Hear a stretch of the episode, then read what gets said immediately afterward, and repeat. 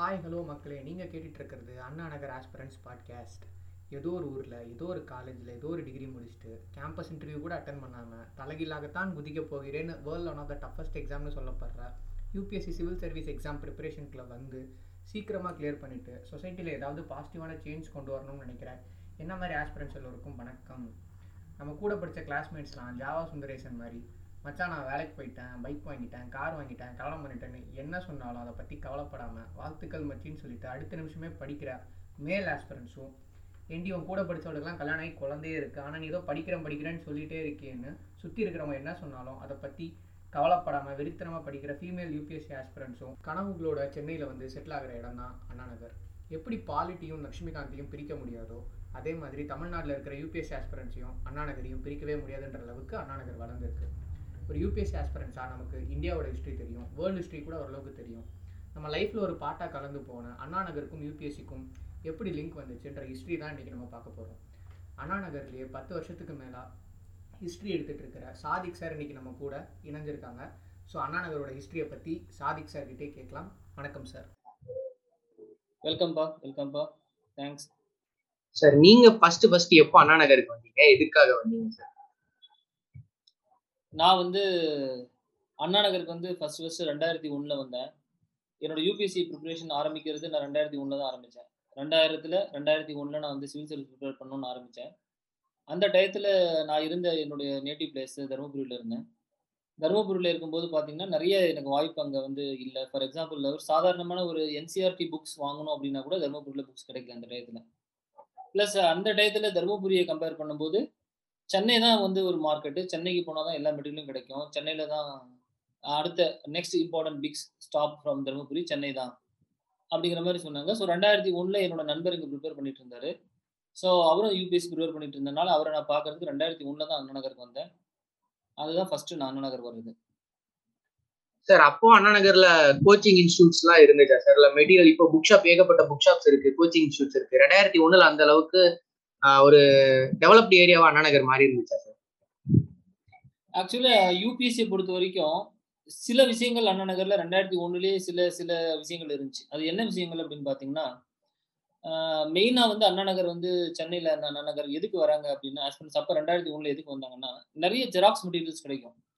இந்த காலத்தில் இருக்கிற மாதிரி நம்ம வாட்ஸ்அப்லையோ இல்லை டெலகிராம் ஆப்ஸ்லயோ நம்மளோட மெட்டீரியல்ஸ் ரொம்ப சர்ப்ளஸா இருக்குது இப்போ. மெட்டீரியல் திறந்தா கொட்டுது மெட்டீரியல் எல்லா இடத்துலையும். இன்ஃபேக்ட் அது ஒரு பெரிய பிரச்சனையாக கூட இருக்குது இந்த காலகட்டத்தில் ஸ்டூடெண்ட்ஸ்க்கு நாங்கள் ஆரம்பித்த காலத்தில் பார்த்தீங்கன்னா ரெண்டாயிரத்தி ஒன்றில் மெட்டீரியல்ஸே இருக்காது. ஃபார் எக்ஸாம்பிள் ஏதோ ஒரு கரண்ட் அஃபேர்ஸ் மெட்டீரியல் வேணும்னா நம்ம வந்து யாருக்குனாச்சும் சொல்லணும். இல்லை அவங்க அண்ணா இங்கே சென்னையிலேருந்து வாங்கி நம்மளுக்கு கொரியர் பண்ணணும். அது ஒரு பெரிய ஒரு ப்ராசஸ் அது. அதனால நம்ம என்ன பண்ணோம்? அண்ணா நகருக்கு இங்கே வந்தால் இங்கே ஜெராக்ஸ் கடையில் பார்த்தீங்கன்னா ஏதாச்சும் மெட்டீரியல் ஜெராக்ஸ் அவங்க டெல்லியிலேருந்து மெட்டீரியல் வாங்கி வச்சிருப்பாங்க. அதை வந்து ஜெராக்ஸ் போட்டு நம்மளுக்கு ஒரு ஒரு விலைக்கு விற்பாங்க. நம்ம அதை எடுத்துகிட்டு போய் அஞ்சு பேர் ஜெராக்ஸ் போட்டு நம்ம ஊரில் நாலு பேர் நம்ம சர்க்குலேட் பண்ணுவோம்.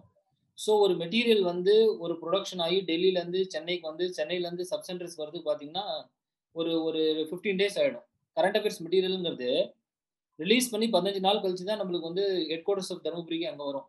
புரியுது செகண்ட் ஆஸ்பெக்ட் செகண்ட் ஆஸ்பெக்ட் நீங்கள் பார்த்தீங்க அப்படின்னா இந்த நார்மலாக இப்போ இந்த இப்போல்லாம் வந்து யூபிஎஸ்சி நோட்டிஃபிகேஷன் பார்த்தீங்கன்னா இப்போ நம்மளுக்கு ஆன்லைன்லேயே நோட்டிஃபிகேஷன் வந்துச்சு நோட்டிஃபிகேஷன் நாலு ஐம்பத்தஞ்சுக்கு வந்துச்சுன்னா நாலு ஐம்பத்தி ஆறுக்கு எல்லா ஸ்டூடெண்ட்ஸ்க்கும் தெரிஞ்சு போகுது. எல்லாருக்கும் சரியான நோட்டிஃபிகேஷன் போயிடுது. அப்போல்லாம் வந்து எம்ப்ளாய்மெண்ட் நியூஸ் பேப்பர்ல தான் அது வரும். அந்த எம்ப்ளாய்மெண்ட் நியூஸ் பேப்பர் வந்ததுக்கப்புறம் அது சென்னைக்கு வந்து நம்மளுக்கு வந்து கை சேர்றதுக்கு செவன் டேஸ் ஆகிடும் அதனால அந்த மாதிரி காலகட்டத்தில் நம்ம ப்ரிப்பரேஷன் ஸ்டார்ட் பண்ணோம். டூ தௌசண்ட் ஒனுக்கு இது டுவெண்ட்டி இயர்ஸில் இவ்வளோ மாற்றம் நடந்திருக்கு. டூ தௌசண்ட் ஒனில் பார்த்தீங்கன்னா நம்ம வரும்போது அண்ணா நகருக்கு வந்து மெட்டீரியல்ஸ் எல்லாம் அவைலபிளாக அப்போ வந்து ஜெராக்ஸ் கடையில் தான் இருக்கும். ப்ளஸ் ஒன்று ரெண்டு கடை இருந்துச்சு. அந்த அந்த கடைகள் வந்து used to sell the NCERT books plus எதனாச்சும் யூபிஎஸ்சி ரிலேட்டடாக ஸ்டாண்டர்ட் புக்ஸ் வச்சிருப்பாங்க. இன்ஸ்டியூட்ஸ் அப்படின்னு நம்ம பார்த்தோம் அப்படின்னா அந்த டயத்தில் வந்து கவர்மெண்ட் இன்ஸ்டியூட் ஒன்று இருந்துச்சு. இது எஸ்டிஐ அப்படின்னு சொல்லிட்டு இப்போ வந்து மெட்ரோ ஸ்டேஷன் இருக்கு அண்ணா நகரில். அந்த இடத்துல வந்து ஸ்டேட் ட்ரைனிங் இன்ஸ்டியூட் எஸ்டிஐ இருந்துச்சு. Plus all India civil service coaching இன்ஸ்டியூட்னு சொல்லிட்டு அந்த institute all India civil service coaching institute தான். பட் நார்மலா ஸ்டூடெண்ட்ஸ் அதை கலோக்கியில எஸ்டிஐ. எஸ்டிஐ நம்ம ஸ்டேட் ட்ரைனிங் இன்ஸ்டியூட் அப்படிங்கிற மாதிரி எஸ்டி அப்படின்னு பேர் அவங்க ஸ்டூடெண்ட் சொல்லுவாங்க. அது இப்போ Anna Nagar twelfth main road பக்கம் அந்த மெட்ரோ ஸ்டேஷன் இருக்கு இல்லையா, அந்த இடத்துல அந்த இன்ஸ்டியூட் இருந்துச்சு. ப்ளஸ் அதை சுற்றியும் தான் ஸ்டூடெண்ட்ஸ் ரூம் எடுத்து தங்கியிருப்பாங்க. அந்த எஸ்டிங்கிறது தான் ஒரு ஹப் அந்த எஸ்டியில் வந்து என்ன ஒரு ஒரு ஒரு ஃபீச்சர் இருக்குதுன்னா அவங்க வருஷத்துக்கு ஒரு டைம் அவங்க கால் வர ஸ்டூடெண்ட்ஸ் யாரெல்லாம் அப்ளை பண்ணுறாங்களோ ஏதோ ஒரு ஒரு மெரிட் பேஸ்லையோ இல்லை அப்ளிகேஷன் பேசஸ்லையோ அவங்க வந்து அந்த ஸ்டூடெண்ட்ஸுக்கு வந்து ஒரு நூறு ஸ்டூடெண்ட்ஸை உள்ள இன்டேக் பண்ணி ஒரு ப்ரிலிமினரிக்கு முன்னாடி ஒரு சிக்ஸ் மந்த்ஸ் அங்கே தங்க வச்சு அவங்களுக்கு ஃபுட்டு ப்ரொவைட் பண்ணுவாங்க. சில கிளாஸஸ் ஃபண்டமெண்டல் கிளாஸஸ் நடத்துவாங்க. சில டெஸ்ட் கண்டக்ட் பண்ணுவாங்க. அப்புறமேட்டு அவங்க அப்படியே கிளியர் பண்ணிட்டாங்கன்னா மெயின்ஸ்க்கு அவங்க தங்கி அவங்க படிச்சுக்கலாம். ஃபுட்டும் ப்ரொவைடட் ஸ்டே ஸ்டே பண்ணிக்கலாம். அந்த ஒரு ஃபெசிலிட்டினால எல்லாமே அது ஒரு மேக்னெட் மாதிரி இருந்துச்சு.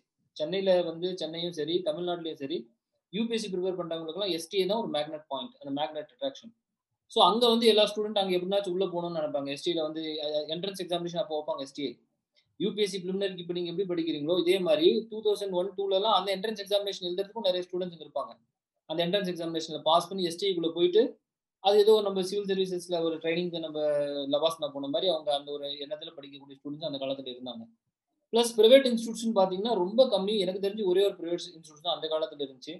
ஓகே சிந்தாமணியில் ஒரு ப்ரைவேட் இன்ஸ்டியூட் இருந்துச்சு. அதுதான். மற்றபடி எல்லாமே இந்த எஸ்டியை சுற்றி தான் வந்து ப்ரிப்பரேஷன் அந்த காலத்தில் நடந்துட்டு இருந்துச்சு அந்த காலத்தில் டூ தௌசண்ட் ஒன் டூ அந்த டைமில் சார் நீங்க சொல்றது கேட்கறதுக்கே ஏதோ வித்தியாசமா இருக்கு. ஒரு கரண்ட் அஃபேர்ஸ் மெட்டீரியலுக்கு பதினஞ்சு நாள் வெயிட் பண்ணுவோன்றது வந்து நினைச்சு பார்க்க முடியல. ஏன்னா இப்போ எந்த இன்ஸ்டியூட்டா இருந்தாலும் வெப்சைட்ல அப்லோட் பண்றாங்க. அப்லோட் பண்ற அடுத்த செகண்ட் டெலகிராம்ல வந்துருது. ஜஸ்ட் லைக் தட் போய்கிட்டு இருக்கும். இப்போ லைட் பொல்யூஷன் நாய்ஸ் பொல்யூஷன் மாதிரி இன்ஃபர்மேஷன் பொல்யூஷன் சொல்றாங்க. அந்த லெவலுக்கு நீங்க சொல்ற மாதிரி ஏகப்பட்ட மெட்டீரியல்ஸ் இருக்கு. எது கரெக்ட் செலக்ட் பண்ணி படிக்கிறதா சார் இப்போ பெரிய டாஸ்காவே இருக்கு. எஸ்டிஐ பத்தி சொன்னீங்க.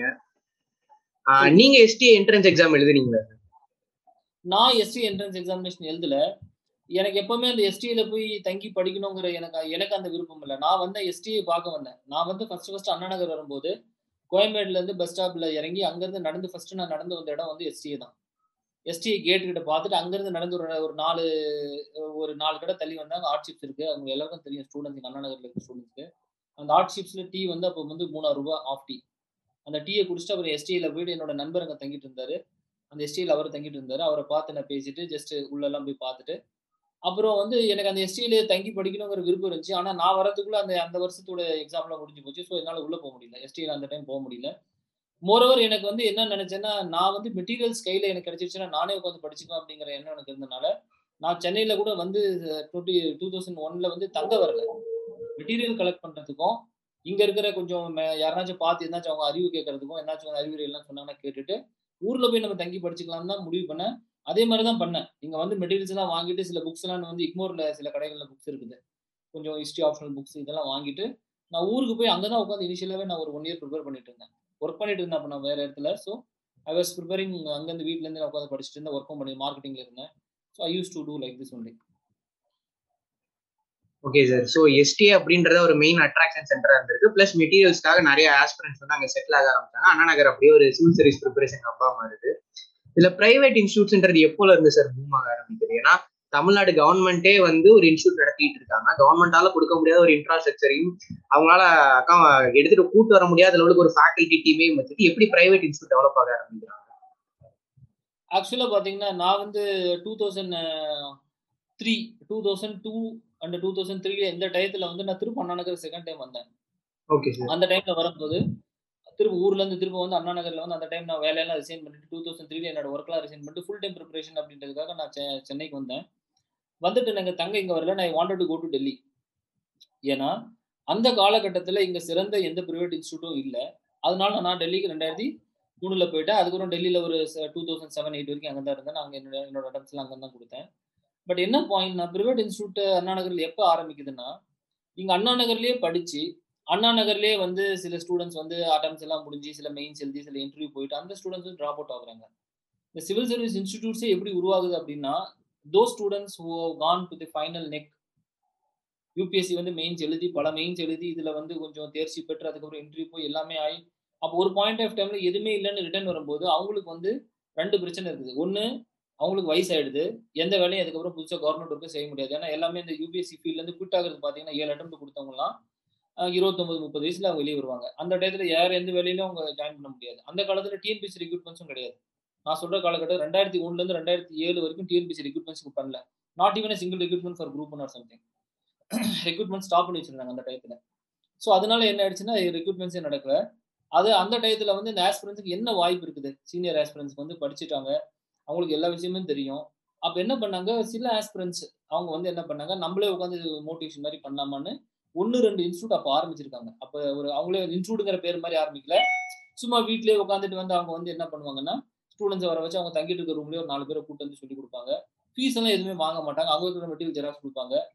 அப்புறம் தான் என்னாச்சுன்னா ஒரு ஒரு நூறுரூபா ஃபீஸ் ஒரு ஐநூறுரூபா ஃபீஸ் அப்படி வந்து ரெண்டாயிரத்தி ஆறு ஏழுல இருந்து ஆரம்பிச்சாங்க. அதுக்கப்புறம் வந்து டூ தௌசண்ட் எயிட்ல நைன்ல தான் வந்து இப்போ நாங்க வந்த காலகட்டத்தில் நாங்க போயிட்டு ஒரு ஜென்ரேஷன் நாங்க ஒரு இயரா ஃபர்ஸ்ட் ரிட்டர்ன் ஃப்ரம் டெல்லியில இருந்து நாங்க தான் ஃபர்ஸ்ட் வந்து நானும் இன்னொரு என்னோட நண்பர்களும் டெல்லியில இருந்து அப்போ ரிட்டர்ன் ஆகுறோம். அட்டம்ஸ் எல்லாம் கொடுத்துட்டு எங்களோட அட்டம்ஸ் எல்லாம் முடிஞ்சு வெளியே வந்ததுக்கப்புறம் அப்போ நியூ பிளட் இங்க வந்து சென்னையில வந்து நம்ம வந்து டெல்லியில இருக்கிற மாதிரி இன்ஸ்டியூட்ஸ் இங்க இங்க பண்ணணும் அப்படிங்கிற எண்ணம் எங்களுக்குள்ள வருது. ரெண்டாயிரத்தி எட்டுல நான் வரும்போது. அப்போ சென்னையில வந்து பெரிய காம்படிட்டிவ் இன்ஸ்டியூட்ஸ் எதுவும் கிடையாது. இருக்குது பட் அந்த அளவுக்கு காம்படிஷன் லெவலுக்கு எடுத்துட்டு போல. ரெண்டாயிரத்தி எட்டுல நீங்க சொன்னா நம்ப மாட்டீங்க. ஒரு டெஸ்ட் பேட்ச் நடத்துறதுக்கு சென்னையில ஒரு இன்ஸ்டியூட் கூட கிடையாது. இப்போ பிலிமினரி டெஸ்ட் பேட்ச் நம்ம நடத்துறோம் இல்லையா? இந்த மாதிரி ஒரு டெஸ்ட் பேட்ச்ங்கிற கான்செப்ட் டெல்லியில இருந்துச்சு. டெல்லியில எல்லாம் படுத்து பண்ணிட்டு இருந்தாங்க. ஆனா அப்ப வந்து சென்னையில வந்து ப்ராப்பரா பண்ண மாட்டாங்க. காரணம் என்னன்னா பண்ணாலும் வந்து பணம் கொடுத்து யாருமே சேர மாட்டாங்க. சென்னையிலோட மைண்ட் செட் அப்ப. சோ கிளாஸஸ் மட்டும் தான் பண்ணிட்டு இருந்தாங்க. டெஸ்ட் சீரிஸ்ன்றதே சென்னைக்குள்ள வரலாம். சென்னை ரெண்டாயிரத்தி எட்டுலயே கிடையாது. ரெண்டாயிரத்தி ஏழு எட்டுலயே அப்போ வந்து பெரிய டெஸ்ட் சீரிஸ்ங்கிற கான்செப்ட் யாரும் வரல. எப்படி பண்ணுவாங்க? ஏதோ இருபது கொஸ்டின் வந்து டைப் பண்ணி கொடுப்பாங்க.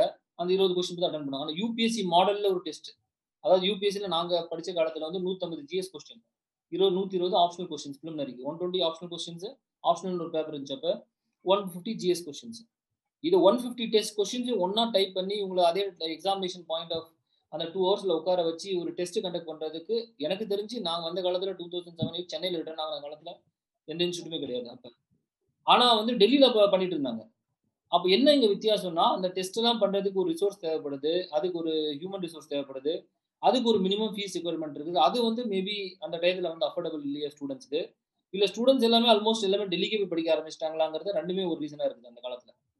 ஸோ அதனால என்ன ஆயிடுச்சு? இப்போ நாங்க வந்த காலத்துல அதுக்கப்புறம் நாங்க ஒரு மெஜாரிட்டி ஒரு நாலஞ்சு பேர் நாங்க வந்து ஒரு டீம் அப் ஆகி அப்புறம் ஒரு இன்ஸ்டியூட் வந்து நம்ம கொஞ்சம் அந்த டயத்துல டெவலப் பண்ணோம். பிரைவேட் இன்ஸ்டியூட்ஸ் பேர் நான் எதுவுமே மென்ஷன் பண்ண வேண்டாம்னு பாக்குறேன். ஸோ அந்த டயத்துல அந்த இன்ஸ்டியூட் நாங்க டீம் அப் ஆகி then we began to develop this private institution அப்படிங்கிற கான்செப்ட் அப்பதான் ஒரு ஒரு கமர்ஷியல் லெவலில் நாங்கள் எடுத்துகிட்டு போகிறோம் அதுக்கு முன்னாடி சிந்தாமணியில் ஒரு இன்ஸ்டியூட் இருந்துச்சு. பட் அவங்க வந்து என்னென்னா பெரிய ஒரு ஒரு அவங்க பண்ணிட்டு இருந்தாங்க. ஒரு ஒரு இன்ஸ்டியூட் ஒரு ரெகனைஸ் இன்ஸ்டியூட் பண்ணிட்டு இருக்காங்க பட் நாங்க வந்ததுக்கு அப்புறம் தான் டெல்லியில இருக்கிற நிறைய டெக்னிக்ஸ் இங்க கொண்டு வரோம். என்ன? மெயின்ஸுக்கு அப்படிங்கிறது தனி கோர்ஸே இருக்காது. டூ தௌசண்ட் எயிட்ல வந்து என்னன்னா நீங்க ஒரு பிரைவேட் இன்ஸ்டியூஷன் ஜாயின் பண்ணீங்கன்னா ஐஏஎஸ் நீங்க ஒரு ஃபீஸ் கட்டிடுவீங்க. ப்ரிலிமினரியும் நடத்துவாங்க மெயின்ஸும் நடத்துவாங்க. எது ப்ரிலிமினரின்னு அவங்களுக்கு தெரியாது எது மெயின்ஸ்னு தெரியாது. ஸ்டூடெண்ட்ஸ் ஏதோ அறிவை வளர்த்துக்குவாங்க. டெஸ்ட்னு வச்சா எழுதுவாங்க. எக்ஸாமுங்கிற போய் எழுதுவாங்க. அவ்வளோதான் மெட்டீரியல்ஸுங்கிறது எதுவும் கிடையாது. மெட்டீரியல்ஸுங்கிறது எல்லாமே வந்து ஜெராக்ஸ் மெட்டீரியல்ஸ் தான். அது எல்லாமே ஒரு ஸ்டாண்டர்டைசேஷன் மெட்டீரியல் கிடையாது. இது ரெண்டாயிரத்தி ஒம்பது ரெண்டாயிரத்தி பத்து வரைக்கும் கூட இப்படி தான் இருந்துச்சு. ரெண்டாயிரத்தி பதினொன்னுல தான் மெட்டீரியல் அப்படிங்கிற கான்செப்ட் சில பிரிண்டட் மெட்டீரியல்ஸ் இது ஒரு ஸ்டாண்டர்டைசேஷன் நாங்கள் கொண்டு வந்தோம் ஒரு காலத்தில். நாங்கள் ஒரு டீம் அப்பா இருக்கும்போது ரெண்டாயிரத்தி பதினொன்றில் நம்ம வேற இன்ஸ்டியூட் ஆரம்பிச்சோம் நான் ஆரம்பித்தேன் அந்த டயத்துல நம்ம கொஞ்சம் கொஞ்சமாக நம்ம ஸ்டாண்டர்டைசேஷன் கொண்டு வந்தோம். ஸோ அது ஒரு separate era standardization of the printed materials இன்னைக்கு பார்த்தீங்கன்னா standardization of the online materials வந்துருச்சு. Abundance of the online material வந்துருச்சு. Which is root cause for many students not clearing examination என்ன மெட்டீரியல் படிக்கிறது எது விடுறதுன்னு தெரியாம பாதி பேர் இந்த சிவில் சர்வீஸ் கிளியர் பண்ணாம இருக்காங்க இன்னைக்கு இருக்க நிலைமையில அது. அன்னைக்கு மெட்டீரியல் இல்லாம கிளியர் பண்ணிட்டு கிளியர் பண்ணாம இருந்தாங்க. இன்னைக்கு மெட்டீரியல் இருக்கிறதுனால கிளியர் பண்ணாம இருக்காங்கிறது என்னோட ஃபீலிங் இருக்கு.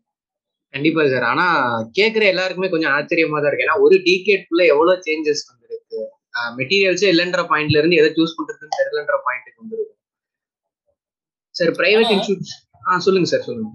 ஆனா இப்ப நீங்க அதே நீங்க அந்த அதையும் அந்த டிரான்சிஷனோட இன்னொரு டிரான்சிஷன் கூட பாருங்க. இந்த அண்ணா நகர் லாஸ்ட் கம்யூனிட்டியோட இன்னொரு டிரான்சிஷன் என்னன்னா இன்ஸ்டியூட்டே இல்லாத காலத்துல இருந்து இன்னைக்கு பாருங்க நாங்க நாங்க ரெண்டாயிரத்தி எட்டுல நான் டீச்சிங் பண்ண ஆரம்பிச்சேன். ரெண்டாயிரத்தி பதினொன்னுல என்னுடைய இதுக்கு முன்னாடி இருக்க இன்ஸ்டியூட்டை நான் வந்து ஃபவுண்டர் பண்ணேன். I was the founder director for the previous institute okay நீங்க பேர் சொல்லணும்னா நான் can tell the names also I have no issues sir அது உங்க விருப்பம் தான் சார். ஆமா அது என்னன்னா சார் எல்லாருக்கும் தெரியும்னு நினைக்கிறேன். அண்ணா நகர்ல சாதிக் சார தெரியாதவங்க எந்த இன்ஸ்டியூட்டும் தெரியாம இருக்க மாட்டாங்கன்னு நினைக்கிறேன். ஆமா நம்ம சொல்லிடுவோம் என்ன இது என்ன கைப்புண்ணுக்கு கண்ணாடி எதுக்கு என்ன? எல்லாருக்குமே தெரியுமே. ரெண்டாயிரத்தி பதினொன்றுல நான் ஸ்மார்ட் லீடர்ஸ் ஐஎஸ் அகாடமிங்கிற இன்ஸ்டியூட்டை நான் நானும் என்னோட நண்பர்கள் சேர்ந்து ஆரம்பிச்சோம் ரெண்டாயிரத்தி பதினொன்றுல நம்ம ஆரம்பிச்சோம் அந்த இன்ஸ்டியூட்டை அப்போ ஆரம்பிக்கும் போது பார்த்தீங்கன்னா அன்னைக்கு வந்து எந்த இன்ஸ்டியூட்டுமே கிடையாது. இன்ஃபேக்ட் நம்ம சொல்லணும்னா நான் சொன்ன ஒரு மூணு இன்ஸ்டியூட்ஸ் அவ்வளோதான் இருந்துச்சு. ஒரு த்ரீ இன்ஸ்டியூட் ரெப்யூட்டட் இன்ஸ்டியூட்ஸ். மூணு இன்ஸ்டியூட் பேர். ஓகே யூபிஎஸ்சிக்கு ஸ்பெஷலைசேஷன் ட்ரைனிங் கொடுக்குற institutes sir if you don't mind அந்த இன்ஸ்டியூட்ஸ் பேரும் சொல்லலாமா சார் அந்த கான்டெம்பரரி நீங்க ஸ்டார்டிங் டேஸ்ல அண்ணா நகர்ல வேற அப்ப நம்ம வந்து இனிஷியலா நீங்க பாத்தீங்கன்னா நான் வந்து கணேஷ் அகாடமி அப்படிங்கிறது அவங்க வந்து சிந்தாமணியில பண்ணிட்டு இருந்தாங்க. டூ தௌசண்ட்லயே நான் அதுக்கு முன்னாடி அந்த டயத்துல இருந்து பண்ணிட்டு இருக்காங்க. அவர் ரொம்ப சீனியர் எங்களுக்குலாம். அதுக்கப்புறம் வந்து நம்ம சங்கர் அப்படிங்கிறது உங்களுக்கு எல்லாருக்கும் தெரியும். Ours associated there for around three and three years மூணு வருஷம் நாங்கள் டீச் பண்ணிட்டு இருந்தேன். நான் சங்கர்ல என்டர் பண்ணி அந்த மூணு வருஷத்துலேயே டிரான்சிஷன் நீங்கள் பார்த்தீங்கன்னா ட்ரமண்டஸ் டிரான்சிஷன் நம்ம வந்து டூ தௌசண்ட் எயிட் எண்டில் நைன் பிகினிங்ல நம்ம டீச் பண்ண ஆரம்பிக்கிறோம். அப்போ பார்த்தீங்கன்னா அந்த காம்படிட்டிவ் இன்ஸ்டியூட்ல ஒரு ஸ்ட்ரென்த் பார்த்தீங்கன்னா அரௌண்ட் ஒரு சிக்ஸ்டி செவன்டி தான் இருப்பாங்க. நாங்கள் நாங்கள் இருக்கும்போது கூட. அதில் பார்த்தீங்கன்னா அந்த அறுபது எழுபது பேரில் கூட ஃபீஸ் ஒரு பார்த்தீங்கன்னா ஒரு பதினஞ்சு இருபது பேர் தான் ஃபீஸ் கட்டுவாங்க. மீதி எல்லாம் ஒரு ஆயிரம் ரூபாய் கட்டுவாங்க. ஃபீஸே இப்போ எவ்வளோ நினைக்கிறீங்க? ஃபுல் கோர்ஸ் யூபிஎஸ்சி கோர்ஸுக்கு ஃபீஸ் வந்து six thousand five hundred seven thousand rupees தான். ஃபுல் கோர்ஸ் ப்ரிலிமினரி மெயின்ஸ் எல்லா கோர்ஸையும் சேர்த்து அவ்வளோதான் ஆப்ஷனல் ஒரு மூணாயிரம் ரூபாய் வாங்குவாங்க. மொத்தம் பத்தாயிரம் ரூபாய் பத்தாயிரத்தி ஐநூறுபா கட்டினா எல்லா கோர்ஸுமே அவ்வளோதான் அதை வந்து எப்படி இன்ஸ்டால்மெண்ட்ல வாங்கிட்டு இருந்தோம் நாங்கள் ஒரு காலத்தில். அப்புறம் வந்து ஒரு ஒரு டூ இயர்ஸ் த்ரீ இயர்ஸ் டைம்ல நாங்களாம் ரிட்டர்ன் ஆகி நாங்கள் டீச் பண்ண ஆரம்பிச்சதுக்கு அப்புறம் ஸோ ஒரு டெல்லி அளவுக்கு நம்ம இங்க ஒரு ஒரு கிளாஸஸ் நம்ம நடத்த ஆரம்பிச்சதுக்கு அப்புறம் என்ன பண்ணிட்டாங்க? கொஞ்சம் பேர் டெல்லிக்கு போறதை நிப்பாட்டிட்டு இங்க ரிசல்ட்ஸும் அந்த டைம்ல நம்ம கொடுக்க ஆரம்பிச்சிட்டோம். டூ தௌசண்ட் நைன்ல டென்ல இருந்து பாத்தீங்கன்னா நிறைய பேர் பாஸ் பண்ண ஆரம்பிச்சிட்டாங்க.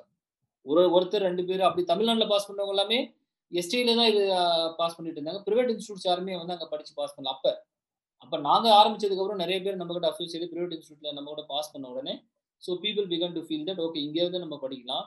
இங்க இருந்தே நம்ம வந்து படிச்சாலும் பாஸ் பண்ண முடியும். இவங்க பிரைவேட் இன்ஸ்டியூட்ஸ் கொஞ்சம் நல்லா தான் பண்றாங்க அப்படிங்கிற மாதிரி அந்த எண்ணம் வந்ததுக்கு அப்புறம் ஒரு டூ தௌசண்ட் லெவன்ல நான் வந்து தனியாக இன்ஸ்டியூட் ஆரம்பிக்கிற காலகட்டத்திலேயே பார்த்தீங்கன்னா எது நம்ம எழுபதுல ஆரம்பிச்சோமோ அந்த அந்த இடம் வந்து ஆயிரத்தி ஐநூறு பேர் அப்படி ஆயிடுச்சு.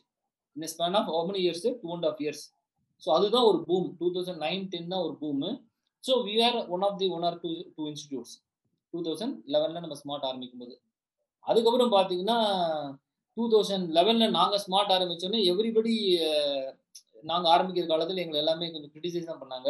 ஏன்னா இருக்கிற ஒரு இன்ஸ்டியூட் இருக்குது. அதுக்கே ப்ரைவேட் இன்ஸ்டியூட்ஸ் ஆரம்பித்தா ஒன்றும் ஓடாது அப்படிங்கிற மாதிரிலாம் சொன்னாங்க. பட் நாங்க ஆரம்பிச்சு அதே ஒரு ஒரு ஒரு வருஷத்துல பாத்தீங்கன்னா டூ தௌசண்ட் லெவன் டூல எங்களுக்கு ஒரு பெரிய ஹியூஜ் க்ரௌட் வந்துச்சு. So immediately that was I think an inspiration turning point இந்த இன்ஸ்டிடியூட்டுடைய ஹிஸ்ட்ரியில் பார்த்தீங்கன்னா அது ரொம்ப ஒரு ஒரு முக்கியமான விஷயம் என்னன்னா நாங்கள் ஸ்மார்ட் ஆரம்பிக்கிறது ஒரு முக்கியமான பாயிண்ட் ப்ளஸ் அந்த ஸ்மார்ட் ஆரம்பிச்சு சக்ஸஸ் ஆன உடனே it became an inspiration for many people so ரெண்டாயிரத்தி பதிரெண்டு பதிமூணுல பார்த்தீங்கன்னா இன்ஸ்டியூட் ஒன்றுனா இன்ஸ்டியூட்ல சென்னையில் வர ஆரம்பிச்சிருச்சு. அப்புறம் பார்த்தீங்கன்னா ட்ரமெண்டஸ் க்ரோத் ரெண்டாயிரத்தி பதிமூணுல இருந்து பார்த்தீங்கன்னா அப்புறமேட்டு ஒரு ட்ரெமெண்டஸ் க்ரோத்து இன்ஸ்டியூட் ஆகி இன்னைக்கு பார்த்தீங்கன்னா நான் வந்து சில காரணங்களுக்காக சாதிகேஎஸ் அகாடமின்னு சொல்லிட்டு நான் தனியாக இன்ஸ்டியூட் ஆரம்பிச்சிருக்கேன். இப்போ பார்த்தீங்கன்னா என்னோட நிறைய பேர் பார்த்தீங்கன்னா ஐம்பது நூறு இன்ஸ்டியூட் கூட இருக்கும்னு நினைக்கிறேன். எனக்கு தெரியல எக்ஸாக்ட்லி அப்படின்னு but everywhere we have surplus of the institutes okay sir ஆனா நீங்க சொல்ற ஃபேக்ட்ஸ் எல்லாம் கேக்குறப்ப வித்தியாசமா தான் சார் ஒரு திரும்ப திரும்ப அதே தான் நான் திரும்ப சொல்ற மாதிரி இருக்கு. அதுலயும் குறிப்பா நீங்க சொன்ன ஃபீஸ் ஸ்ட்ரக்சர் இப்போ இருக்கிற ஆஸ்பிரன்ஸ் கேட்டா ரொம்ப ஃபீல் பண்ணுவாங்கன்னு நினைக்கிறேன்.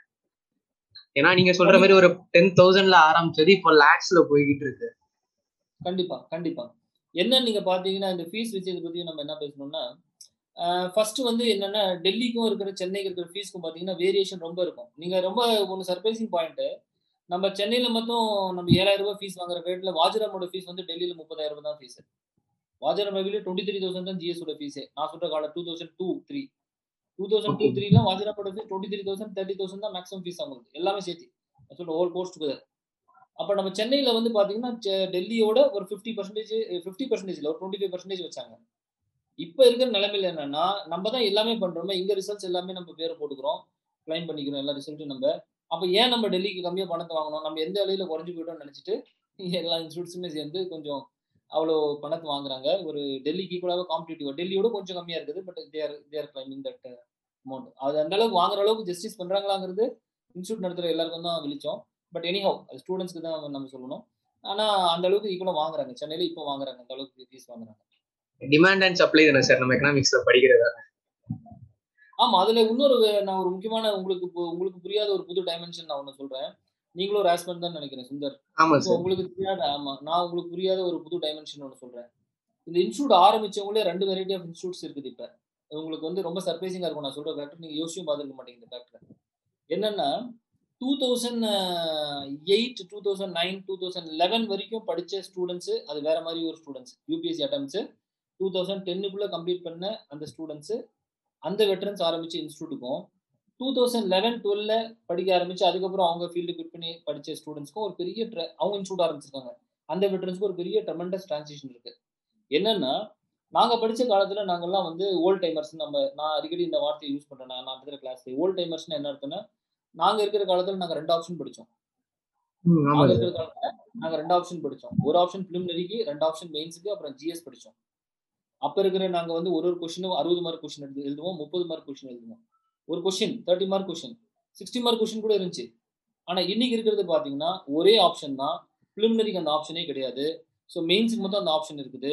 Ten mark question fifteen mark question அப்படின்னா எல்லாமே நான் எதை சொல்கிறேன்னா இன்னைக்கு படிக்கக்கூடிய ஆஸ்பிரன்ஸு இப்போ கிளியர் பண்ணுற ஆஸ்பிரன்ஸும் படிக்கக்கூடிய ஆஸ்பிரன்ஸுமே பார்த்தீங்கன்னா ஒரு அளவுக்கு ரொம்ப டீப்பாக நாலேஜ் இல்லாமல் ஷேலோ நாலேஜ் இருந்தாலுமே போதுமானது. ஐஏஎஸ் பாஸ் பண்ணுறதுக்கு அப்போ ரெண்டாயிரத்தி பதினொன்றுலேருந்து எந்த ஸ்டூடெண்ட்ஸ் ப்ரிப்பேர் பண்ண ஆரம்பிச்சாங்களோ அவங்க வந்து CSAT paper CSAT paper optional பேப்பர்லாம் போயிடுச்சு. ஸோ ஆப்ஷனல் வந்து அந்த அளவுக்கு உங்க டீப்பாக படிக்கல. நாங்கள் படிச்சது அளவுக்கு படிக்கல. நாங்களாம் பார்த்தீங்கன்னா அந்த அளவுக்கு படிச்சு தான் ஆகணும். இப்போ நீங்கள் கிளியர் பண்ணணும்னா நீங்கள் தரம் ஆகி தான் ஆகணும். ரெண்டு ஆப்ஷன்லையுமே நீங்கள் ஏதோ மாஸ்டர்ஸ் டிகிரி மாதிரி படிச்சாகணும். ஜிஎஸ்னும் அதே மாதிரி தான் அந்த அளவுக்கு டெப்த்தாக படிக்கணும். அப்போ டூ தௌசண்ட் லெவனுக்கு அப்புறம் படிக்க ஆரம்பிச்ச ஸ்டூடெண்ட்ஸோட அவங்க இப்போ டூ தௌசண்ட் லெவனில் ப்ரிப்பேர் பண்ணவங்களும் ஃபீல்டு குட் பண்ணிட்டாங்க பாதி பேர். அவங்களும் இன்ஸ்டியூட் வச்சிருக்காங்க இப்போ சில பேர் ஸ்டூடெண்ட்ஸ் அப்போ நான் கம்பேரிட்டிவ் ஸ்கேலில் என்ன பார்க்குறேன்னா one side we have people who are the old timers who have all done the syllabus in a very deep way ரொம்ப டீட்டெயில்டு வேலை பண்ணியிருக்காங்க இன்னொரு சைடு இவங்க படித்த சிலபஸ் அவ்வளோதான் இதில் இப்போ ஹிஸ்ட்ரினா இப்போ ஆஃப்டர் ஸ்டூடெண்ட்ஸ் என்னோட ஆஃப்டர் ஸ்டூடெண்ட்ஸ் ஹிஸ்ட்ரியில் வந்து ஐஏஎஸ் வாங்கியிருக்காங்க. பட் அந்த ஸ்டூடெண்ட்ஸ் ஹிஸ்ட்ரி என்ன படிச்சாங்கன்னு கேட்டிங்கன்னா என்சிஆர்டி புக்ஸ் படித்தா போதும் கொஞ்சம் கிளாஸ் நோட்ஸ் படிச்சா போதும். அவங்க பாஸ் பண்ணிட்டாங்க. பட் நாங்கள் படித்த காலத்தில் நான் இதோட அதிகமாக டூ டைம்ஸ் த்ரீ டைம்ஸ் நான் கண்டென்ட் படிச்சிருக்கேன். ஆனால் எங்களுக்கு அந்த டைம்ல பாஸ் பண்ண முடியாது. என்னன்னா அப்போ ரொம்ப வந்து டென்ஸாகவும் ரொம்ப வந்து டீப்பாகவும் கொஷின்ஸ் கேட்டுட்டு இருந்தாங்க. ரெண்டாயிரத்தி பத்துக்கு முன்னாடி ட்ரெண்ட் அது. அப்போ இன்ஸ்டியூட் வச்சிருக்கிறவங்களே நீங்கள் பார்த்தீங்கன்னா ரெண்டு வகையான டைப் ஆஃப் டீச்சர்ஸ் இருக்காங்க. Teachers who are veterans before two thousand ten eleven ரெண்டாயிரத்தி பத்துலேயே அட்டம் முடிஞ்சு வெட்ரன் ஆன டீச்சர்ஸ் இப்போ சென்னையில் அவங்க கொஞ்சம் பேர் இருக்கிறாங்க. ஒரு மூணு நாலு பேர் இருக்கிறாங்க சென்னையில் இன்னும் அந்த பழைய காலத்து ஆளுங்க. அதுக்கப்புறம் படிக்க ஆரம்பிச்சு அவங்க வெட்டர்னரி டீச்சர்ஸ் சொன்ன இந்த ரெண்டு டீச்சர்ஸ்க்கும் ட்ரெமெண்டஸ் டிஃப்ரென்ஸ் இருக்குது. Tremendous difference in delivery of the content okay manner of teaching maybe அவங்க ஈக்குவலாக நல்லா நடத்தலாம். அந்த டெலிவரி ஆஃப் த கண்டென்ட் இது ரெண்டுக்குமே பெரிய வேரியேஷன் இருக்கிறதுங்கிறது நான் ஃபீல் பண்ணுறேன் அது மட்டுமே இல்லை பெரிய சக்ஸஸ்ஃபுல்லான ஆஃப்லைன் இன்ஸ்டிடியூட்ஸ் ஆன்லைன் இன்ஸ்டியூட்ஸ் நம்ம எடுத்துக்க வேண்டாம் கதையா? ஆஃப்லைன் இன்ஸ்டிடியூட்ஸ் இந்தியாவில் பூரா நீங்கள் பார்த்தீங்கன்னாவே all the successful offline institutes run by mentors who completed their preparation before two thousand ten eleven அந்த அந்த ஓல்ட் டைமர்ஸ் நான் சொல்கிறேன்ல நீங்கள் எந்த இன்ஸ்டியூட் பேரை வச்சு கை போட்டு எழுதுங்க எல்லா இன்ஸ்டியூட்டுமே அந்த பழைய ஆள் தான் நடத்துவாங்க. ரெண்டாவது பாயிண்ட் இதில் என்ன எக்ஸப்ஷன் என்ன விட்டுருக்கேன்னா ஆன்லைன் இன்ஸ்டியூட்ஸ் ஆன்லைன் இன்ஸ்டியூட் நடக்கக்கூடிய ஆளுங்க தான் இப்ப இப்ப இருக்கிற இந்த ட்ரெண்ட் இந்த புது நான் என்ன சொல்றேன்னா கொஞ்சம் டெக் டெக்னாலஜி கொஞ்சம் கையில வச்சுட்டு ஒரு அளவுக்கு அதை கேபிட்டலைஸ் பண்ண இருக்கவங்க இப்ப இருக்கிறாங்க அவங்க. அவங்க ஓரளவுக்கு நல்ல சக்சஸ் இருக்காங்க அந்த ஆன்லைன் இது டூ தௌசண்ட் தேர்ட்டீன்ல அப்புறம் வந்தது ஆன்லைன் இஷ்யூஸ் ஆன்லைன் ரெவல்யூஷன் இது. சார் இதே மாதிரி மூணாவது கேட்டகரி ஒன்னு இருக்கு சார் சொல்லுங்கப்பா only IAS academy run by IAS officers பா நம்ம அதை நம்ம கமெண்ட் பண்ண வேண்டாம். நம்ம அப்படியும் சொல்றாங்க. அது என்னன்னா அது நான் என்ன சொல்றேன்னா சார் அதை கமெண்டா கிரிட்டிசைஸ் பண்றாங்கல்ல இல்ல சார் அந்த மாதிரி கிளியர் பண்ணவங்க எக்ஸ்பீரியன்ஸ்டா இருக்கிறவங்களும் அவங்க எக்ஸ்பீரியன்ஸை ஷேர் பண்றதுக்கு தனியா இன்ஸ்டியூட்ஸ் ஆரம்பிக்கிறாங்க. இப்போ அந்த மாடலையும் நிறைய இன்ஸ்டியூட்ஸ் வர ஆரம்பிச்சிருச்சுன்னு நினைக்கிறேன் நான் நகர்ல. என்னன்னா நான் ஒரு விஷயத்த நம்ம தெரியல தெரியும். உங்களுக்கு இன்னொரு புது டைமென்ஷன் இப்போ ஸ்டூடெண்ட்ஸ் இப்போ நீங்க இப்போ நம்ம யூபிஎஸ்சி ஆஸ்பிரன்ஸ் அஞ்சு வருஷம் நாலு வருஷம் ப்ரிப்பேர் பண்ணா கூட நான் சில பேசுற விஷயங்கள் அவங்களுக்கு புரிஞ்சிருக்குமான்னு எனக்கு தெரியல. இன்னொரு முக்கியமான விஷயத்த நான் சொல்றேன் பாருங்க. நீங்க அனலைஸ் பண்ணி பாருங்க. நான் பேசுறது எல்லாமே நீங்க கொஞ்சம் மைண்ட்ல ப்ராசஸ் பண்ணி கேட்கற ஸ்டூடெண்ட்ஸா இருக்கட்டும் கொஞ்சம் சிந்திச்சு பாருங்க. சார் நீங்க சொல்ற நிறைய ஃபேக்ட் வந்து ஒரு புது ஐ ஓப்பனரா தான் இருக்கு. ஸோ நீங்க சொல்லுங்க சார் ஆமா. அதாவது என்னன்னா எந்த ஒரு எக்ஸாமினேஷனும் எல்லா நீங்க பேங்க் எக்ஸாமினேஷன் பாத்தீங்கன்னா பேங்க்ல வந்து பாஸ் பண்ணி இப்போ ஃபார் எக்ஸாம்பிள் ஒரு பேங்க் பேங்க் பேங்கிங் எக்ஸாமினேஷன் இருக்குது. அந்த அந்த எக்ஸாம் பாஸ் பண்ணவங்க வந்து கிளாஸ் எடுப்பாங்க. சிவில் சர்வீஸ் இன்ஸ்டிடியூட்ஸ் மொத்தம் தான் எல்லா இன்ஸ்டியூட்டுமே ரன் பை ஃபெயிலியர்ஸ் யார் எக்ஸாமை கிளியர் பண்ணி இது வரைக்கும் நான் நடந்த ஒரே எக்ஸப்ஷன் ஒன்று ரெண்டு எக்ஸப்ஷன் இருக்கு அதை அவங்கள பத்தி நான் பேசுறேன் ஒரு மினிட்ல பட் எல்லாமே சிவில் சிவில் சர்வீஸ் இன்ஸ்டியூட் நடத்திட்டு இருக்காங்கல்ல டெல்லியில இருந்து ஆரம்பிச்சு நீங்க எல்லா டாப் இன்ஸ்டியூட் வச்சுக்கோங்க. இதை ஆரம்பிச்சு நடத்துறவர் யாருன்னா அட்டம் எல்லாம் எழுதி எல்லாம் போய் பெஞ்சை தேய்ச்சி டெல்லியில எல்லாமே போயிட்டு கடைசியில வந்து கடைசியில அவங்க வந்து வேற வழி இல்லாம இன்ஸ்டியூட் ஆரம்பிச்சு அவங்க தான் இந்த இன்ஸ்டியூட் ரன் பண்ண முடியும். ஸோ எனி இன்ஸ்டிடியூட் அதர் வந்து யூபிஎஸ்சி சிவில் சர்வீஸ் இன்ஸ்டியூட்டை தவிர ஒரு பேங்கிங் இன்ஸ்டியூட்டாக இருக்கட்டும் ஒரு நீட் இன்ஸ்டியூட்டாக இருக்கட்டும் இல்லை வேற எந்த காம்படிட்டிவ் இன்ஸ்டியூட்டாக இருக்கட்டும் it could be run by a businessman ஒரு பிஸ்னஸ் மேனால அந்த இன்ஸ்டியூட் ரன் பண்ண முடியும். ஏன்னா சிவில் சர்வீஸ் இன்ஸ்டியூட்டை தான் வந்து the key person should be a teacher அவரை சுற்றி தான் எல்லாமே இயங்கும். பட் மற்ற இன்ஸ்டியூட்டில் அப்படி கிடையாது. அது வேற மாதிரி பண்ணிட்டு போயிடலாம். அப்போ சிவில் சர்வீஸில் மட்டும்தான் தான் வந்து ஒரு இன்ஸ்டியூட் ஆரம்பிக்கிறீங்க. அந்த இன்ஸ்டியூட்டோட டைரக்டர் யாரு? அந்த டீச்சர் யாரு? அவரை சுற்றியே நிர்வாகம் இயங்கிட்டு இருக்கும். அதனாலதான் நிறைய இன்ஸ்டியூட்ஸ் அவங்களோட பேரை வச்சு தான் இன்ஸ்டியூட் ஆரம்பிச்சிருக்காங்க. நாங்க அது ஒரு வேற மாதிரி ட்ரை பண்ணோம் டூ தௌசண்ட் லெவன்ல பட் அது அது ப்ளஸ் மைனஸ் ரெண்டுமே இருக்குது. பட் எல்லா இன்ஸ்டியூட்ஸுமே பார்த்தீங்கன்னா அவங்களோட அவங்களோட நேம் வச்சு தான் இன்ஸ்டியூட் இருக்கும். என்ன காரணம்னா அவங்க தான் வந்து அந்த டெடிகேஷனோட ஸ்டூடெண்ட்ஸ் சொல்லிக் கொடுக்க முடியும். இது ஏதோ வந்து டென் டு சிக்ஸ் இன்ஸ்டியூட்ஸ் கிடையாது சிவில் சர்வீஸ் இன்ஸ்டியூட்ஸ் என்னோட ஸ்டூடெண்ட்ஸ் பத்து மணிக்கு நைட் எங்கிட்ட வந்து பேப்பர் கலெக்ஷன் வாங்கியிருக்காங்க. நைட்டு எனக்கு கால் பண்ணி பேசியிருக்கிறாங்க. இதெல்லாம் நம்ம மற்ற லெவல் ஆஃப் கோச்சிங் இன்ஸ்டியூட்ஸ் நம்ம இது எதிர்பார்க்க முடியாது. அவங்க நினைப்பாங்க ஆறு மணிக்கு இன்ஸ்டியூட் முடிச்சு நீங்க கால் பண்ண முடியாதுன்னு சொல்லிடுவாங்க. ஸோ இந்த டெடிகேஷன் யாரு கொடுக்குறாங்க அப்படின்னா இந்த வெட்டரன் ஆஸ்பிரன்ஸ் மட்டும் மட்டும்தான் கொடுக்க முடியும். ஏழு வருஷம் இவங்க படிச்சு இவங்க படிச்சு இத்தனை வருஷமா படிச்சு இவங்களே டியூன் ஆயிடுவாங்க இப்படி. எப்படி டியூன் ஆயிடுவாங்க? ஸ்டூடெண்ட் மாதிரியே படிப்பாங்க. இப்போ இப்போ நான் வந்து கிளாஸ் எடுக்கிறேன்னா எனக்கும் ஸ்டூடெண்ட்ஸ்க்கும் பெரிய வித்தியாசமே இருக்காது. வயசுல வித்தியாசம் இருக்கும். ஆனால் நானும் ஸ்டூடெண்ட்ஸ் உட்காந்து படிக்கணும். ஒரு டெஸ்ட் பேஸ் நான் நடத்துறேன்னா நானும் உட்காந்து எல்லா கொஸ்டின்ஸும் எடுக்கணும் படிக்கணும் ஆன்சர் ப்ரிப்பேர் பண்ணணும். நான் படித்த காலத்தில் என்ன பண்ணணும்? அந்த வேலையை திருப்பி திருப்பி நான் பண்ணணும். So there is no difference between the person who is running an institute அந்த ஸ்டூடெண்ட் இப்படி இருந்தனால தான் சிவில் சர்வீஸ் இன்ஸ்டிடியூட் சக்ஸஸ்ஃபுல்லாக இருக்குது ப்ரைவேட் இன்ஸ்டியூட்ஸ் இப்போ நீங்கள் சொன்ன மாதிரி நம்ம ஒரு ஒரு நம்ம இந்த இன்ஸ்டியூட்ல பார்த்தீங்கன்னா இந்தியாவில் எந்த இன்ஸ்டியூட்டுமே எக்ஸப்ட் மேபி இப்போ நீங்கள் சொன்ன ஒரு ரன் பை ஆஃபீஸர்ஸ் அப்படிங்கிற இன்ஸ்டியூட்டை தவிர வேற எந்த இன்ஸ்டியூட்டுமே ஐஏஎஸ் பாஸ் பண்ணவங்க எந்த இன்ஸ்டியூட்டுமே நடந்ததே கிடையாது. ஏன்னா அவங்க வந்து once they clear that is different ரெண்டாவது கிளியர் பண்ணவங்க ஆறு வருஷம் அந்த அஞ்சு வருஷம் படித்தவங்களுடைய லெவல் ஆஃப் நாலேஜ் நீங்கள் பார்த்தா சேமா இருக்கணுங்கிற நெசசிட்டி கிடையாது. A person might clear for example இப்போ என்னோட ஸ்டூடெண்ட் வந்து ஹிஸ்ட்ரி பாஸ் பண்ணியிருக்காங்க. ஐஏஎஸ்ல இருக்காங்க. அவங்க வந்து இப்போ ஹிஸ்ட்ரி கிளாஸ் எடுப்பாங்களா அப்படின்னா ஓரியன்டேஷன் கொடுப்பாங்க. எது படிக்கணும் எது படிக்கக்கூடாதுன்னு சொல்லுவாங்க. பட் சப்ஜெக்டை புரிய வச்சு ஒருத்தரை பாஸ் பண்ண வைக்க முடியுமான்னா அவங்களே சொல்லிடுவாங்க அது எங்களால் முடியாது சார் அதுக்கு நீங்கள் இருக்கிறீங்க நீங்கள் வேலை பண்ணிடுங்க சார்னு சொல்லிடுவாங்க. இது ஹிஸ்ட்ரிக்கு மட்டும் பொருந்தலை. எல்லா சப்ஜெக்ட்டுக்கும் இதுதான் பொருந்தும். புரியுதுலையா உங்களுக்கு? அப்ப மற்றது எல்லாமே நீங்க யூஸ் பண்றீங்களா? அந்த பிராண்டிங் ஃபார் எக்ஸாம்பிள் சார் இந்த இன்ஸ்டியூட்ல ஐஏஎஸ் வந்து நடத்துறாரு சார் கிளாஸ் இந்த இன்ஸ்டியூட்ல ஐபிஎஸ் வந்து நடத்துறாருங்கிறது அது ஒரு மார்க்கெட்டிங் ஃபினாமினாவா யூஸ் பண்ணிக்கலாம். அது அதுக்கு மேல நான் எதுவுமே அதை கமெண்ட் பண்ண வேணாம்னு பாக்குறேன். பட் அது அது ஒரு மார்க்கெட்டிங் ஒரு ஸ்ட்ராட்டஜி அவ்வளவுதான். ஓகே அது அது ஒரு மார்க்கெட்டிங் ஸ்டூல யூஸ் பண்ணலாம். அவ்வளவுதான். ஓகே சார் சார் அடுத்த கொஸ்டின் நீங்க விசிபிளா நோட்டீஸ் பண்ண சேஞ்சஸ் என்ன சார் அண்ணா நகர்ல? நீங்க வந்த பீரியடுக்கும் இப்போ விசிபிளா என்ன நோட் சேஞ்சஸ் நீங்க பாக்குறீங்க? ரெண்டு மூணு விஷயங்கள் ரொம்ப தெல்ல தெளிவா நான் பாக்குறேன்ப்பா. நீங்க சொன்னா நீங்க அண்ணா நகர்ல இருக்க நீங்க ஸ்டூடெண்ட்ஸ்க்கு ரொம்ப சர்ப்ரைசிங்கான ஃபேக்ட் தான். என்னன்னா டூ தௌசண்ட் ஒன்ல நான் வந்து அண்ணா நகர்ல வரும்போது நான் வந்து ஒரு நாள் ரெண்டு நாள் அந்த அண்ணா நகர்ல ஒரு ஒரு டூ த்ரீ டேஸ் நான் தங்கினேன். அப்போ ஃபர்ஸ்ட் டைம் வரும்போது. சர்ப்ரைசிங்கான பாயிண்ட் என்னன்னா ஆறு மணிக்கு மேல இந்த சாந்தி காலனி ரோடு ஒன்று காந்தி காலனி ரோடு இருக்கு. அந்த ஆறு மணிக்கு மேல அந்த ஆர்ட் சிப்ஸ்ல இருந்து சாந்தி காலனி ரோடு கிராஸ் பண்ணி அந்த கார்னர்ல நான் ஒரு ரூம்ல தங்கிட்டு இருந்தேன். ஒரு ஃப்ரெண்டு கூட அவர் கூட ஒரு கொஞ்ச நாள் தங்கிட்டு இருந்தேன். அந்த சாந்தி காலனி ரோட்ல சிக்ஸ் தேர்ட்டி செவனுக்கு மேல ஒருத்தரும் நடக்க மாட்டாங்க. அது ரொம்ப இருட்டா இருக்கும். யாருமே அது நடக்க மாட்டாங்க. டிராஃபிக்கே இருக்காது அந்த சாந்தி காலனி ரோட்ல இப்போ சாந்தி காலனின்னு சொல்லிட்டு அந்த ரோடு இருக்கு அந்த ரோட்ல ஒரு டிராஃபிக் இருக்காது. நோபடி வில் வாக் அது நைட் நேரத்தில் பார்த்தீங்கன்னா ஏழு மணிக்கு எட்டு மணிக்கு நாங்கள் நடந்து போகிறதுக்கே நாங்கள் எல்லாமே ஒரு மாதிரி இருக்கும். இன்னைக்கு பார்த்தீங்கன்னா இந்த ட்ரெமெண்டஸ் க்ரோத் வந்து இஸ் ஷாக்கிங் டு மீ இன்னைக்கு நம்ம வண்டியை ஓடிட்டு போட முடியல. இன்னொரு ரொம்ப முக்கியமான விஷயம். அந்த காலத்தில் ஸ்மார்ட் லேடிஸ் ஆரம்பிச்ச காலத்தில் ரெண்டாயிரத்தி பதினொன்று பன்னெண்டுனா நான் இன்ஸ்டியூட் கிளாஸ் நடந்து காரில் வந்துட்டு இருந்தேன். அப்போ என்ன டிராஃபிக் அந்த அளவுக்கு ஒன்றுமே இல்லாமல் இருந்துச்சு. இன்னைக்கு இருக்கிற நிலைமையில பைக் எடுத்துட்டு போக முடியல என்னால். ஏன்?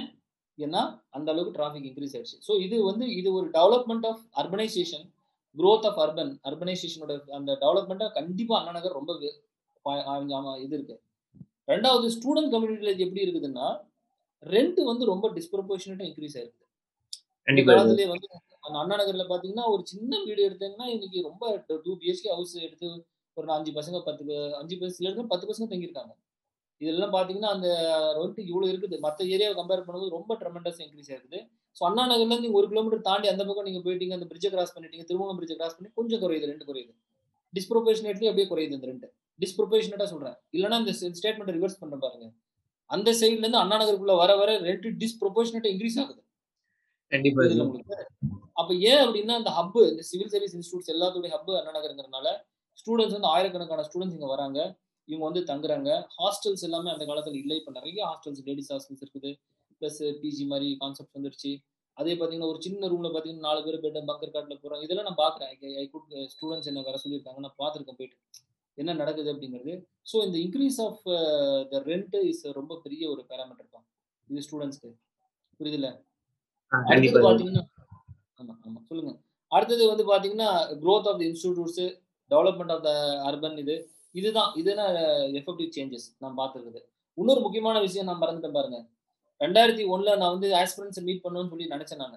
என்னோட நண்பரை மீட் பண்ணிட்டு ப்ளிமினரி பாஸ் பண்ண யாரோ ஒருத்தர்கிட்ட நான் மீட் பண்ணி ஒரு கைடன்ஸ் வாங்கணும்னு நினச்சி நான் ரெண்டாயிரத்தி ஒன்றில் வந்தேன். என்னோட மிஷனே அதுதான். சென்னைக்கு வரும்போது. நான் வந்து எஸ்டிஐக்கு கேட்டை பார்த்துட்டு ஆர்ச்சிப்ல ஒரு டீயை குடிச்சிட்டு அங்கே ஒரு மெட்டீரியல்ஸ் வாங்கிட்டு ப்ளிமினரி பாஸ் பண்ண ஸ்டூடெண்ட்ஸ் யாராச்சும் ஒருத்தரை பார்த்து அவர்கிட்ட ஒரு கைடன்ஸ் வாங்கிட்டு போகலான்றதுக்கு தான் நான் வந்து அண்ணா நகருக்கே. ரெண்டாயிரத்தி ஒன்றில் ஃபர்ஸ்ட் டைம் நான் வரும்போது.